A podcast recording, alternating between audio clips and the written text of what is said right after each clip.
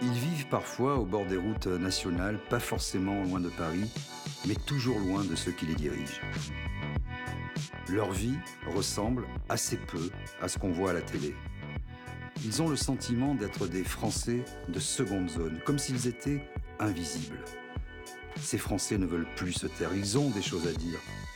La France oubliée, c'est une rencontre avec ces citoyens qui ne se résignent pas à la fatalité. La France oubliée, c'est montrer ce qu'on ne voit jamais.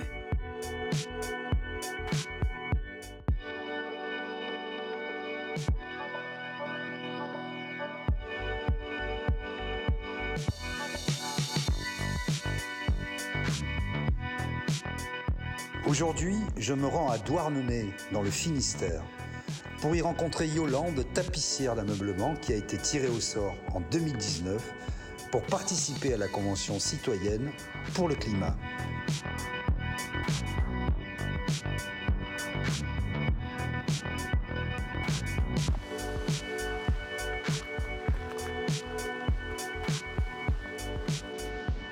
Alors ici, on est au village des Plomards. C'est un, un ancien village de pêcheurs et euh, c'est un endroit que j'aime bien. J'aime bien venir me promener ici. Tu es très engagé dans l'écologie. Oui, la sensibilité euh, euh, au respect de l'environnement et tout ça, ça c'est depuis super longtemps. Et donc le hasard faisant bien les choses, tu as été tiré au sort pour la Convention citoyenne. Et ouais, et j'y croyais pas, franchement.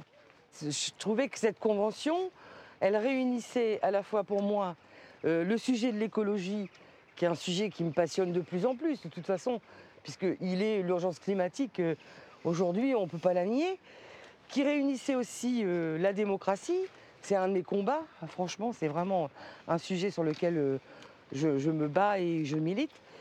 Euh, C'est-à-dire une démocratie plus participative, même j'aime pas trop le mot participatif direct. directe. Et puis elle réunissait aussi pour moi euh, la justice sociale. Donc vraiment trois combats, pour moi c'était trois combats réunis. Et donc tu as participé aux travaux, Et là, là, voilà, pendant neuf mois j'ai participé aux travaux de la fait des climat. Combien de propositions 149 ou 150 140, j'ai- bon. 149. Le président de la République dit, j'en retiens, un, un chiffre astronomique. hein. Ouais, en fait, il a mis, euh, il 140. a mis trois jokers. euh, Voilà. trois jokers, et puis il en a écarté une, je sais plus. enfin, Et bon, donc, voilà. les Mais, euh, 143 ou 146, on ne sait Ouais, plus, vrai. propositions sont déjà toutes appliquées. Ah, pas du tout, loin de là, loin de là. Ce qu'on est en train de constater actuellement, c'est que l'engagement de Macron, du président de la République, sur euh, le, côté sans filtre, c'est-à-dire oui, oui, vos, propositions seront retransmises sans filtre, bah, déjà ça, il s'est assis dessus. Parce qu'en fait, ça arrive au Parlement, c'est déjà retoqué. Quoi. Moi, je vais donner un exemple. Le 29 juin, on rencontre, on remet nos travaux à Emmanuel Macron. Emmanuel Macron fait son discours après en disant, euh, moi je me souviens dans son discours, c'était euh, vous, vous, vous proposez ci, vous proposez ça, mais allons-y, agissons, faisons-le, ok? Et il s'engage notamment sur euh, le moratoire de la 5G que nous on proposait dans nos mesures. Il s'engage là-dessus. Le lendemain, Panier Runacher euh, présente euh, à l'Assemblée nationale la mise aux enchères euh, des réseaux pour le mois de septembre. Donc, je veux dire, c'est hallucinant, quoi. Le- La veille, il s'engage, le lendemain, un de ses ministres amène. Double à discours, quoi, un peu. Voilà. Et là, je me dis, mais c'est pas possible, là, c'est le foutage de gueule total, quoi. Mm. Enfin, ou alors ils se sont pas concertés, mais bon, faut, euh, enfin, on n'apprend pas à un vieux singe à faire des grimaces, quoi. La convention citoyenne, elle a été euh, mise en place à la demande des gilets euh, citoyens. Les gilets citoyens qui sont eux-mêmes issus des gilets jaunes, enfin en partie, voilà. Et qui donc, les gilets citoyens sont allés voir Macron et ont demandé la mise en place, enfin ont proposé, et Macron il n'a fait qu'accepter. Mais il a accepté parce que ça lui servait. Et puis en plus, il se le remet un petit peu avec de la démocratie, hein, parce qu'il a fait de la démocratie euh, délibérative. Mais euh, bon, moi, ça ne me satisfait pas. Je veux dire, je sais très bien que, évidemment, dans la mesure où Macron euh, a accepté ça, on ne pouvait pas demander n'importe quel interlocuteur pour les citoyens. Même si on fait une convention citoyenne organisée par un gouvernement, quel qu'il soit, hein, il faut absolument qu'il y ait euh, dans cette convention citoyenne la possibilité pour les gens qui y participent d'amener eux-mêmes des interlocuteurs, c'est-à-dire de proposer des interlocuteurs, et que ça, ce ne soit pas systématiquement euh, euh, géré, contrôlé par la gouvernance qui est une gouvernance politique. Pour moi, c'était une gouvernance politique, quoi. Voilà.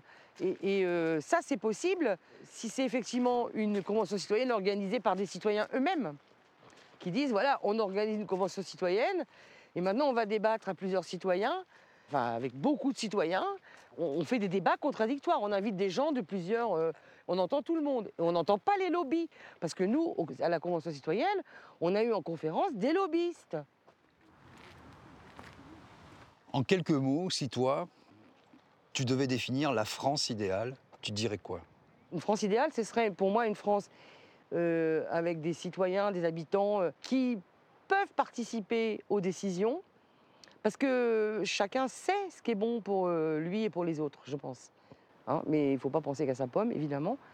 Donc c'est euh, des gens qui, qui contribueraient à, faire les, les, lois, mais euh, avec l'idée de l'intérêt général. Voilà. On va faire la photo ici. Et en fait, tu vas monter un petit peu les marches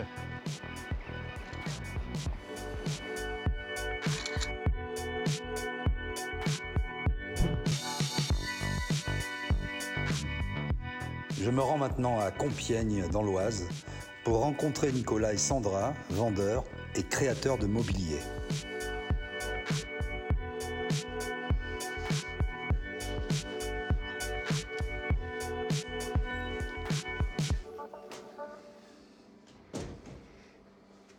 Bonjour.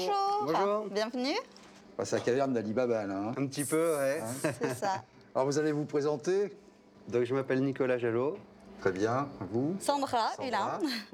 Bon, l'un et l'autre, vous avez quel âge? 40 ans. 37. Et on a, on a, créé Usine à Gaz il y a 4 ans. On va, vous allez nous montrer un petit peu? Allez, on va faire le tour de la boutique. Voilà. Alors, on va vous présenter un petit peu ce qu'on fait. Donc, on a, on a deux activités, hein, pour ainsi dire. On a la partie euh, vintage, où là, on cherche vraiment, euh, euh, on chine des pièces. Donc, on aime bien tout ce qui est, tout ce qui est flipper, tout ce qui est jukebox, tout ce qui est jeu d'arcade. Et après, on a l'autre partie qui est vraiment la partie création. C'est un atelier. C'est pas, ouais, c'est on chine des petites pièces à droite à gauche qu'on met dans un, univers, qu'on revalorise, voilà, et qu'on met dans un univers dans un univers un petit peu sympa. Quoi. Donc il y a un petit peu tout, ça part un peu dans tous les sens. Et c'était quelque chose qui arrivait un petit peu dans la douleur, tout ça, hein, parce que moi j'avais une carrosserie qui a, brûlé. Euh, donc voilà, je rentrerai pas dans le détail, mais bon voilà, c'était euh, c'était dix ans de dix ans de travail qui est, parti en fumée malheureusement. Donc on est reparti d'une feuille blanche. Et Sandra, suite à un accident en fait, en bateau et euh, gros souci en fait, euh, fracture au niveau de, la colonne vertébrale, enfin des vertèbres, donc une aptitude pour la coiffure. Et j'ai toujours aimé la déco, d'où euh, euh, usine à gaz est née ensemble. Bon, en plus, nous, on est une famille recomposée pour la petite histoire, donc c'est vrai que cette société-là, c'est notre, bébé. voilà, c'est notre bébé, donc effectivement, on a mis l'énergie du désespoir et puis les derniers sous qui nous restaient. Donc, donc vous lancez quelque chose qui, vous plaît, qui fonctionne, qui démarre, qui décolle. bah après, on... Et badaboum, confinement. Exactement. Donc on... Et donc vous avez créé, je crois, voilà, une plateforme. Tout à fait. Donc en fait, nous, on est beaucoup sur les réseaux sociaux. Ça fait partie, de, ça fait partie vraiment des, de notre manière de fonctionner, de nous faire connaître. On travaille beaucoup avec les réseaux sociaux.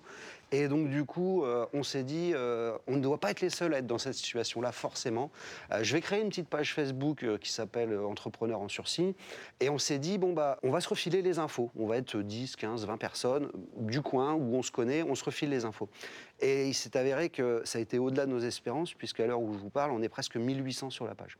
Tous les petits, un petit peu, les petits oubliés où on nous fait des belles annonces. Est-ce que vous, dans les reports de charges, etc. Est-ce que c'est aussi simple que ça? Est-ce que c'est aussi limpide?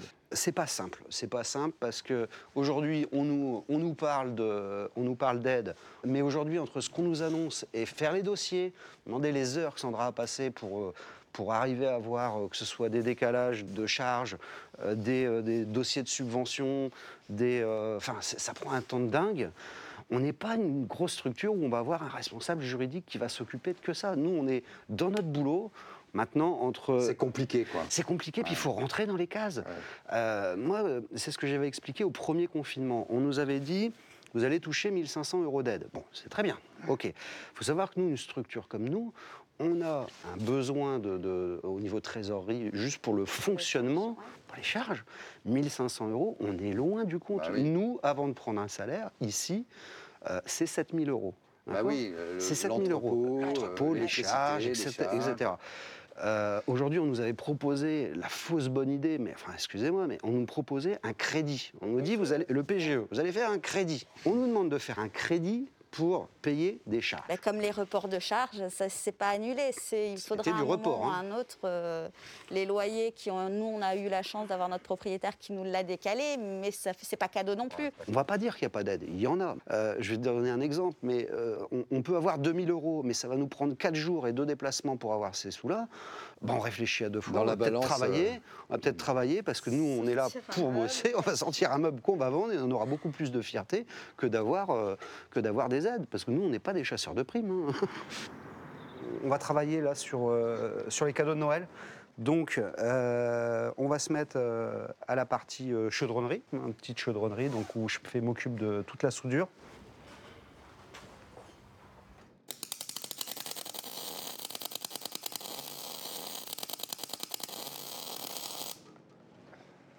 Vous comprenez quand même ce confinement? On a quand même eu un, sentiment, euh, on va pas se mentir, d'injustice concernant cette deuxième, ce deuxième confinement qui n'en est pas un. Hein. Euh, aujourd'hui, quand on voit euh, des grosses enseignes, je ne vais pas leur faire de publicité, mais des grosses enseignes qui ont eu le droit d'ouvrir, qui sont à 500 mètres de chez nous, qui vendent des produits similaires aux nôtres, eux, ils peuvent ouvrir et nous, on doit fermer les portes un certain nombre de personnes par mètre carré, et basta. Nous, même si on était limité à trois personnes en même temps dans la boutique, on respecterait. Et on a toujours respecté les règles qu'on nous a imposées, que ce soit le masque, les, le gel, on, a toujours respecté. La distanciation. la distanciation, on a les affiches, on a tout ce qu'il faut. Nous, on veut juste vivre de notre métier, euh, c'est tout. Après, euh, euh, donc on n'arrive pas à comprendre. Vous pouvez tenir encore combien de temps? Sincèrement, sans aide, euh, on ne passera pas la fin d'année si on n'a pas d'aide là, là, tout de suite, maintenant. Euh, c'est clair et net. On a bouffé toute la trésorerie, donc 4 ans d'économie euh, depuis la création de la société avec la première vague. On tient tout à bout de bras, là. On tient tout à bout de bras. trésorerie, on n'en a plus. décembre. si là on continue et qu'il n'y a pas d'aide, on, va commencer à à, avoir des, difficultés pour pouvoir tout régler. Ça, c'est certain. En sachant que décembre, c'est un de, nos gros mois. c'est notre, plus gros mois.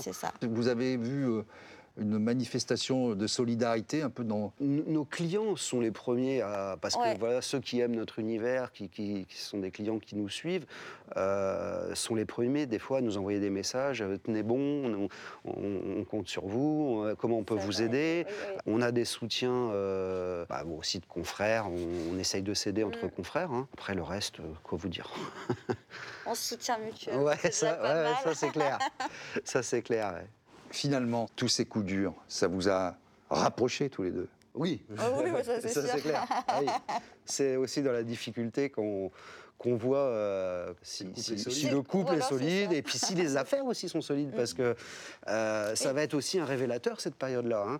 Toutes les, toutes les sociétés, voilà, si toutes les sociétés qui, qui, sont vraiment trop bancales euh, tiennent le coup, ça veut dire qu'elles ne sont pas si bancales que ça. Ça, c'est peut-être un petit message aussi à passer aux banquiers en leur disant, vous avez vu, si on arrive à passer cette période-là avec toutes les difficultés qu'on a, ça veut dire qu'on sait se retrousser les manches. Et si demain on a un projet pour faire autre chose de plus gros, bah, regardez peut-être pas trop le bilan, mais regardez plus aussi la personnalité des gens. Ouais, on va la faire dehors la photo, ça va être sympa, tu vois. Allez. On prend le drapeau. Parti. Ouais. Voilà, tu brandis euh, le drapeau tel la liberté guidant le, le peuple. Voilà. Magnifique.